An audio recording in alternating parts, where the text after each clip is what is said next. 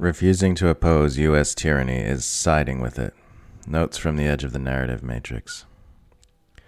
The U.S. and its allies are pushing the world toward nuclear Armageddon. The U.S. and its allies armed Al Qaeda in Syria. The U.S. and its allies are carrying out a literal genocide in Yemen. The U.S. and its allies are starving children by the thousands, deliberately. Shut up about Russia and China. Desmond Tutu said, If you are neutral in situations of injustice, you have chosen the side of the oppressor.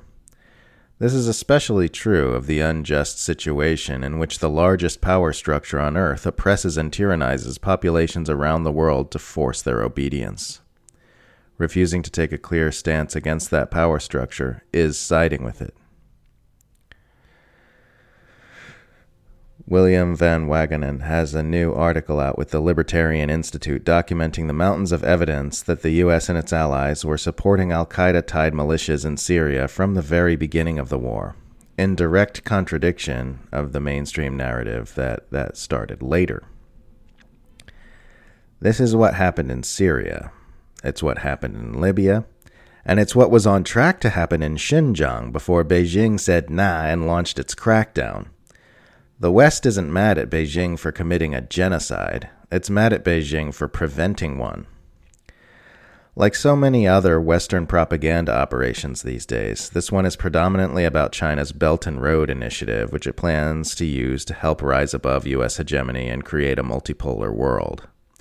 The actual interest in Xinjiang has been about the fact that it is a key geostrategic region that the Western Empire would greatly benefit from balkanizing away from China so it can't fulfill the crucial role planned for it in the BRI.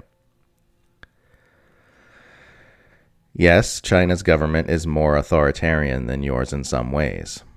Also, you're being deceived about the things China's government does and the threat it poses to you by a massive, sweeping propaganda campaign.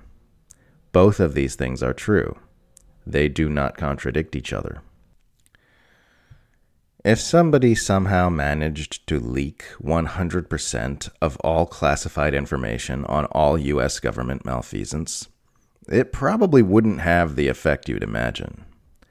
The mass media would either ignore it or spin it into obscurity, and it would be quickly shuffled out of sight. We may be sure this is true because there's already more than enough publicly available information on U.S. government depravity to completely discredit all of its leading institutions. The reason that information hasn't caused uproar and unrest is because of narrative management. Propaganda is the ultimate enemy. The ultimate problem isn't access to information so much as the way that information is presented to the average citizen. That's why it's so important to attack and discredit the means of information presentation at mass scale whenever there's an opportunity. That is our real prison. You can understand why the US political system refuses to bring Americans out of debt and impoverishment by imagining what would happen if it didn't. Ordinary people would use their new financial influence to create a system that serves them rather than a globe spanning empire. In a system where money equals power, people would begin using their new economic power to change political and economic realities for their benefit. They'd begin working to divert wasteful war machine spending to themselves. The oligarchs who control both U.S. political parties can't have that. Money is power, and power is relative, so those with lots of money are incentivized to keep as much money as possible for themselves to maximize their power. If everyone is king, then nobody is king.